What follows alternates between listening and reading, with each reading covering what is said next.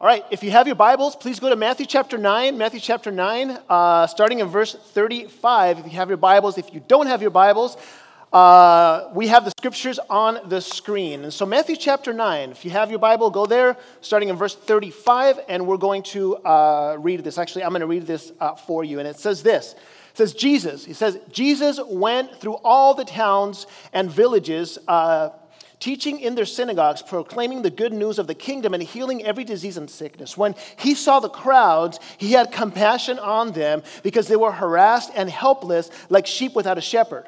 Then he said to his disciples, he says this to the disciples, he's looking at the crowds and he says this The harvest is, is plentiful, but the workers are few. There's a lot of work to do, but there's not many of us. So there's a big job, and there's not a lot of us that are available to be able to be able to do this. And so we're going to talk a little bit about this uh, today in this um, in this message. So, question before we get started: New Year's resolutions? Anybody? Anybody over there? How many? It's kind of like out of style now to do like people don't tend to do them anymore maybe they're just disappointed because like i know by the time january rolls around it's going to be like i just dropped the diet i'm not going to the gym anymore you know so like why even try um, but I think the New Year's resolutions are a good thing. I try to do one uh, every year. Um, this may sound strange to you, but, but here's last year I said I'm going to learn how to surf. This year I'm going to publish a book, okay? You may say, well, that's crazy. I'm going to do it. It's going to happen, so just be ready for it. I'm not saying it's going to be a good book. I'm saying I'm going to write one, okay? And so, uh, so anyway, what, the reason why I talk about this is as we look into, uh, into the future, is, is what is it that you're looking forward to? What is it that you're looking into the future and you're looking forward to in, in your life? So, my wife and I, we talk about this uh, quite a bit. You know, um, we think about our kids growing up and them getting married and going off and doing their own thing. We talk about growing old together. We talk about retiring at 65 and moving to a cheaper state. You know, things that you think about that are going to happen in, in the future. And I think it's great to have that thought process because when you have something that you're looking forward to, it keeps you going in life. I think that's part of the genius of Amazon, right? You order something and it's like, oh, it's coming. You know, so there's something inside, and you walk in to your house or you go to the door and you see that box there, and it's like, man, this is a good day it, has it ever happened to you that you get to that box, you're like, I don't even know what I ordered?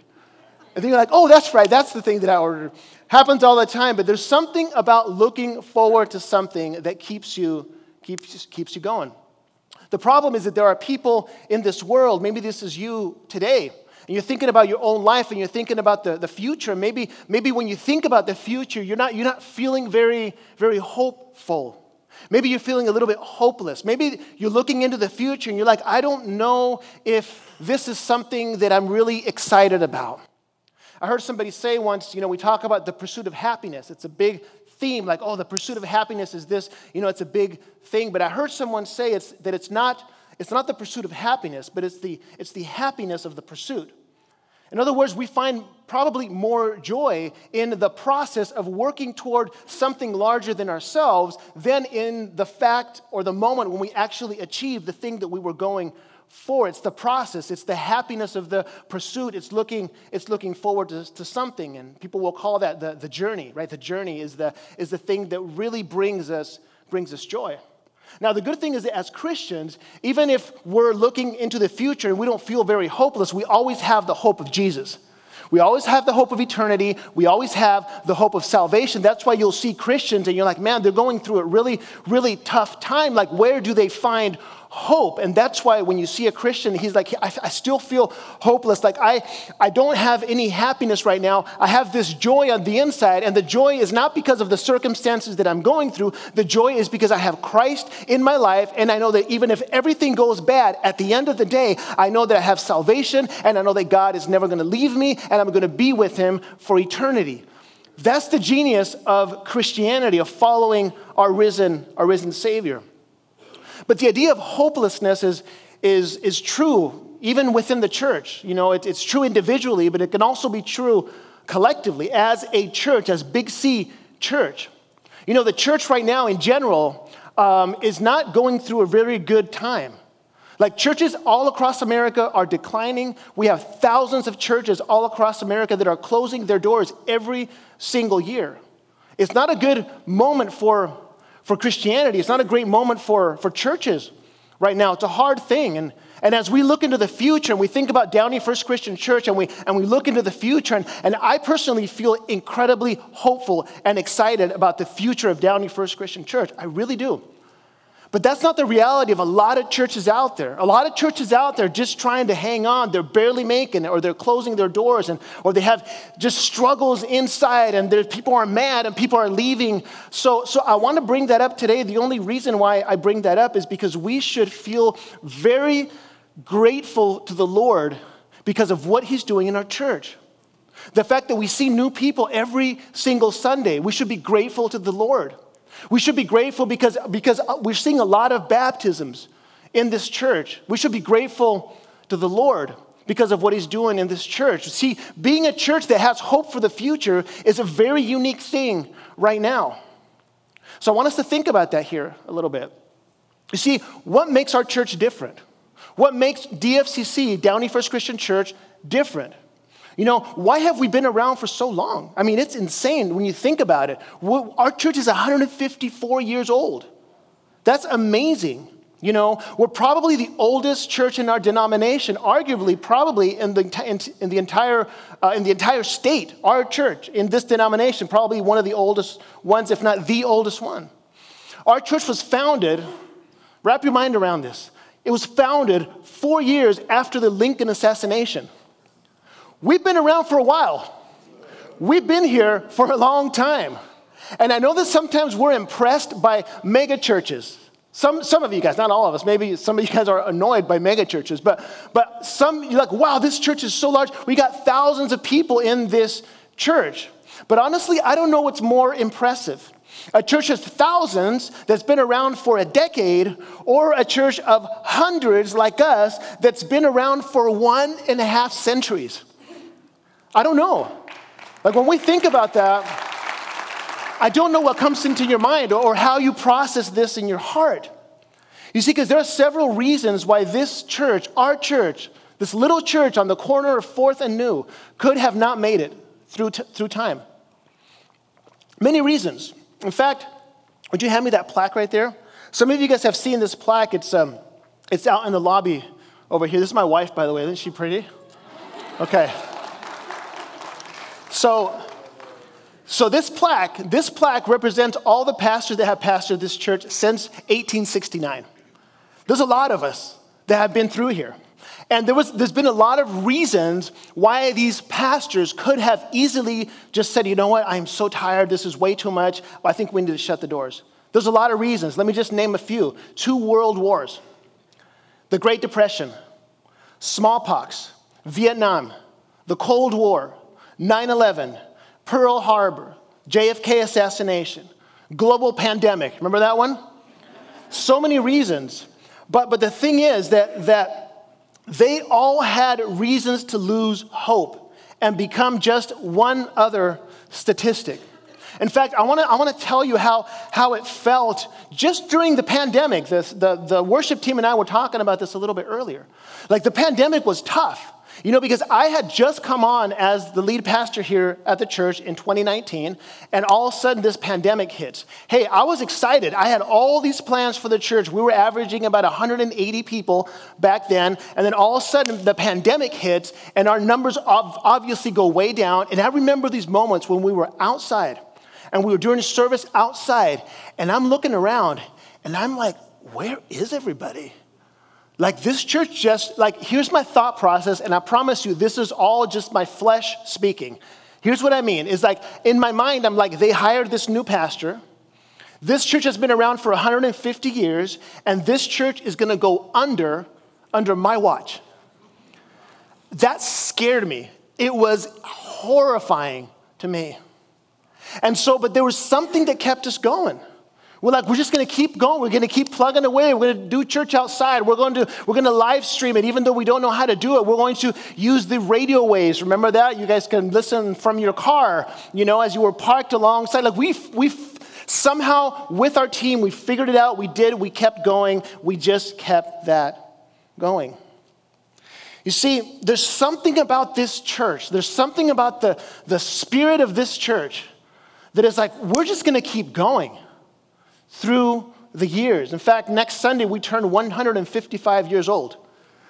And next Sunday we're gonna have, we're gonna have, a, we're gonna have a cake. And we're gonna sing happy birthday to the church.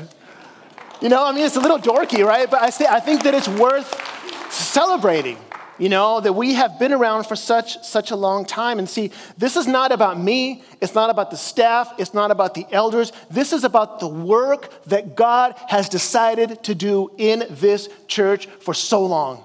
That's worth celebrating.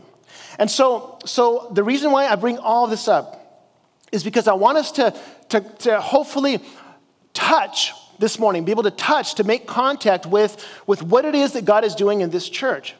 Um, what, is it, what is it that, that has made this church stood, stand the test of time? And it's, and it's a vision. It's a vision. That's why I'm calling the message of today, I'm calling it Vision Sunday. Um, because I want us to, to know why we're here, you know? Have you ever walked into a room, like you walk into the kitchen, and you're like, I don't know why I'm here. Like you walk in and you're like, I know I, there's a reason why I showed up here, but I don't remember what it is, you know, and then it comes back to you. I think the same thing can happen to us in church as well. Like we come here every Sunday, and we're like, yeah, we come here every Sunday, we sing the songs, we hear the message, you know, we give our tithe, our offering, we interact, we pray, we do all these things, but like, why do we do this again? Like, why are we here? And so I want us to talk a little bit about that. Now, when we talk about vision, there's a lot of talk about what vision is. Like companies have vision, you know, there's a vision for, for your life. And all these things are good because they give you a sense of direction, they give you a sense of purpose, and they give you a way to measure your progress. In fact, in my office, I have this little, this little piece of wood, and it says on it, it says, the best is yet to come. And I, I'm just, I'm a hopeless uh, I'm a positive person. Like, I'm always positive. Like, I'll wake up in the morning, like, I don't know, man. I just feel like this day is going to be amazing. You know?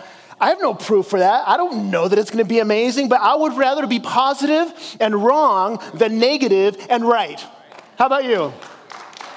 So, hopefully this, this can be a mindset that we can have as a church as well. You see hebrews 11.1 says this. It talks about faith and it's this whole idea of looking into the future and saying now faith is this it's confidence in what we hope for. So you're confident in something that's not here it's a hope right? And assurance of what we do not see. So i have confidence and i have assurance that the best days of this church are yet to come. I really believe this and so I believe this with all my heart. And the vision of our church, if you didn't know this, if you want to write this down and remember it, the vision of our church is this. It's very simple and it's very straightforward. The vision is to reach the city of Downey with the hope of Jesus. People in our, in our city, they walk around carrying the weight of the, of the hopelessness of life on their shoulders. People need hope. They don't know where it is. We know where it is. It's the hope of Jesus. This is why we are here. I see a church where our spaces are maxed out. I don't know if you've noticed, but we've been adding chairs. We have 300 chairs in here now. Um, baptisms every Sunday, marriages being restored, salvation, healings, like our city being reached with the hope of Jesus. And the reason why we're still here is because the leadership that came before us also understood this. If this, if the mindset of the leaders that came before us would have been just to maintain this church and not reach out to the city, we wouldn't have made it. That's impossible because if you're inwardly focused and you're only focused on, on yourself, it, it's virtually impossible to grow. And so, what I want to do this morning in the few minutes that I have left here is I want to give you hopefully a vision for the future not just for the future of this church, but for your personal future and how it intertwines with what we're doing here. I want to set it up like this. Um, a few years back, I was just reading through the Old Testament, and I, feel, I felt like God stopped me in the, in the book of, of Jonah. And I remember last year, I preached a whole series on Jonah. And the story of Jonah is pretty, is pretty straightforward. I mean, it's this guy who God calls to preach to Nineveh. And he's like, hey, I'm not doing that. I'm going this other way. And he ends up being in the belly of a fish. And God says, You're going anyway. You're going to do what I call you to do. And the Ninevites were the enemies, and they were completely different and, and opposed to what he was standing for. He went there and he ended up getting mad at God because he saved the people that he didn't like. So he was mad at God because he saved those people that he thought that they didn't deserve to be saved. And so when I think about our church, I think about, about us here. And it's comfortable in here. We got the heater here. We got comfortable chairs. Like it's, it's nice here. We got our growth groups. We have, you know, the people that we know. It's a, it's a welcoming environment. And this can get very comfortable. It can get very, very comfortable. But there's outside, brothers and sisters, outside, there are people who are different than we are who vote differently, who feel differently about global warming, who are of a different race, who have a different view on gun control, who have a different culture, who have a sexual orientation that's different, who have different lifestyles, upbringing, other views on abortion. My question to you is are they welcome here? Are people who are different than you welcome into this church? You see, just like Jonah, our tendency is like, ah, oh, walk the other way. That's, that's our tendency. And I, and, I, and I get it. I get it. But this is not what our church is called to be. We can get way too comfortable in the church building, but that's not why we're here. We are here to embrace those who are not like us, like Jesus did. That's what Jesus did. You see, Christ in the church, this space that we're in, is meant to be a place where we set our differences aside. Here's the thing communion, the bread and the wine, the blood of Jesus, his body that was shed, right? That was, that was broken for the forgiveness of our sins. We know this. So there's this table, right? My question to you is who's welcome at the table? Who can, who can be part of this table? You know, I think that we're good at being a church of wide open doors. But, but there's a difference between accepting and embracing. It's different. You see, accepting is saying, oh, you want to come in? Yeah, okay, fine. Yeah, you can, you can sit down. That's accepting. And that's great, by the way. I think that we are very good at that. And there are many churches that aren't good at accepting. Like, they're like, that person's different. I don't think they should be here. Okay? Thank you for being that church that will accept people who will come in. But, and I love that. I love that about our church. But I think we're called to take it a step further. Not just accepting, but also embracing. What's the difference? Accepting is saying, just come in. Yeah, if you want to be here, fine. There's a seat for you right there. Okay? Embracing is different. Embracing is seeing someone who's walking away, who thinks that there's no place for them, and you're walking over to that person. You're saying, hey, come here. There's, there's, here's the thing come here. Maybe you didn't know this, but there's room for you at the table too. There's also room for you at the table okay? This is, this is what we have to be as a church. And I know that it makes it can make you uncomfortable because it's taking it one step further. Welcoming people, hey, glad you're here. Welcome, you know, hey, here's a coffee, here's a book, like great. Hope you come back. That's one thing. That's great. But we're called to take it a step further. You see, we need to keep doing what we're doing. But Jesus wouldn't just accept people. Think about Zacchaeus, the woman caught in adultery, the woman at the well, sinners in general. There's room at the table. There's room at the table. He didn't just accept them, he embraced them. You see, I've had so many interactions with people that have, man, it's just been, I mean, I mean, our staff knows. I talk to Shay sometimes and Tony, and sometimes they'll be, you know, working together, and I'll walk in and I'm like, man, whew, I just need a breath. I had this meeting just now I had this phone call and I'm like, man, I just need, it is so insane the amount of conversations that I have with people who have incredible pasts and incredible present, things that they're going through that are unimaginable. I don't know how they make it through. It's uh, topics of addiction, just all kinds of sins and all kinds of things. And I, I'll hear these conversations and I'll have this interaction, and, I, and I'm, I'm like, wow, that's amazing. But there's something about me that, that makes me giddy about that. I'm like, there's something like, I'm like, and I was wondering what that was because I'll have this incredible conversation with someone. I'm like, man, in my mind, I'm thinking this. I don't know how they felt like they could just talk to me about that. And the reason why I get happy or I get giddy is because like it makes me so happy that someone who would probably assume that a pastor or a church would reject them, somehow they feel that they can come here and they can just spill their heart out, not thinking that they're going to be rejected or they're going to be judged. That's the type of church God is calling us to be. This is who Jesus was. You see, people would assume Jesus would judge them only to realize that he would embrace them with love and acceptance. Okay, but here's the thing. Here's the thing, because I know there's some, some questions like, hey, what's this thing about, you know, life change and all that kind of stuff? Are we just going to accept people and they're just going to keep living their lives however they want, but just come into church and everything's fine? No, that's not what I'm saying. So here's what I want to read to you. This is Ephesians 2:10. It says this, "For we are God's handiwork, created in Christ Jesus to do good works, which God prepared in advance for us to do." Okay, why am I reading that scripture? The reason I'm reading that scripture is because we were created, all of us, everyone, in church, outside of church, in the city, we were created. God created us to do good works. And the problem is that when we when we walk outside of the good works and we we become greedy and we, and we begin to hate people and we begin to use our bodies for the purpose for which they weren't created and you begin to, to lust and you begin to have a, a sexual impurity or you begin to you know, spend way too much money or, or take drugs, make all these mistakes, you begin to reap the consequences of your sin. And you're feeling terrible because you know, like, God didn't create you to live that way, and you feel terrible. You feel terrible already. And when you feel terrible already because you are, you are reaping the consequences of, of the dumb decisions that you've made, the last thing you want to do is go into a space where they're going to pile on the guilt on top of everything that you're going through. You see, the most powerful thing you can do with someone who is reaping the consequences of their dumb decisions is say, man, come here. Let's just, let's pray together. This is hard.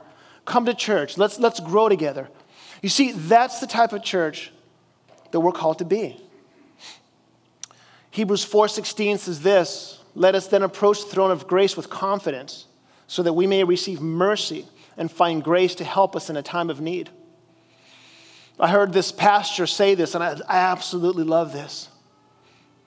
It says, religion says, I messed up, my dad is going to kill me religion. So religion says, I messed up, my dad's gonna kill me. Christianity says, I messed up, I need my dad. You see, there are so many people that are assuming that when they come into this space, they're going to be judged and they're going to we're going to lay on the guilt like there's I, we're not that's not who we are but people will assume that when they come into church you see we are a church of wide open doors because God is a God of wide open arms. Think of the prodigal son. Let me tell you what I see for 2024. Our vision is to reach the city of Downey with the hope of Jesus. I see a church of wide open doors where everyone is not just accepted but embraced. Where there's room for you at the table. There's, there's room for you. There's room for you here at the table. Person may say, but I messed up royally. You came to the right place. You see, thinking that you need to clean yourself up in order to come to church is like saying, I need to heal before I go to the doctor. See, that's what we're called to be. That's the type of church that we're called to be. And I'm going to I'm going to end with this.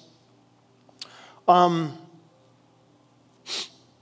I was using this example the other day, and I hope it, I hope it works here because this, this to, to be able to achieve this vision, it's not me just talking on stage and saying, hey, this is what we're doing. It really takes all of us saying, this is my vision now. This is my calling.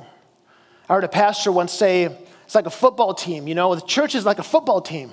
And there's this huddle, right?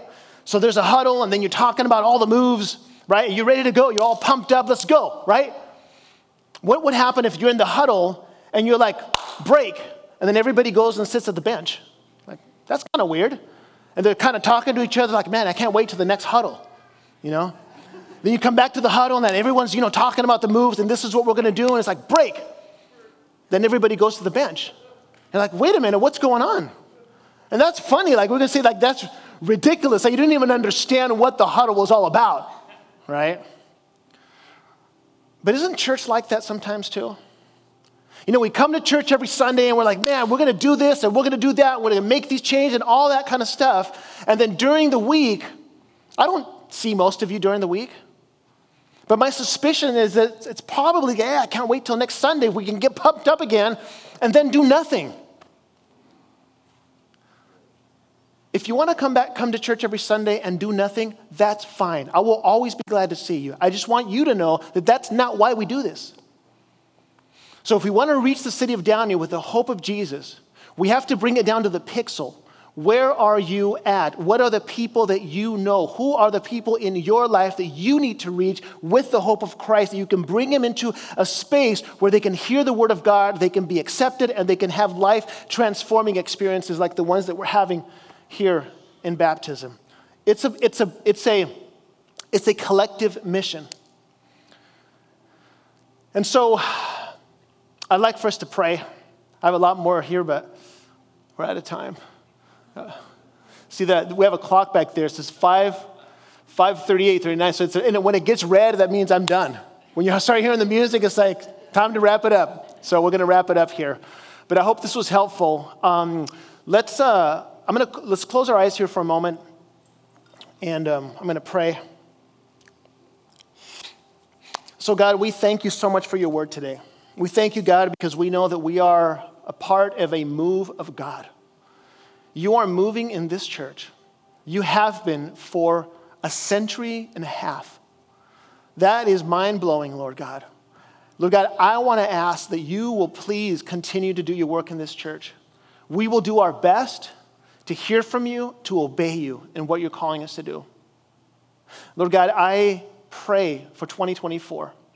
The 2024 will be a year of growth, a year of discipleship, a year will where all of us will truly embrace this vision of reaching our city.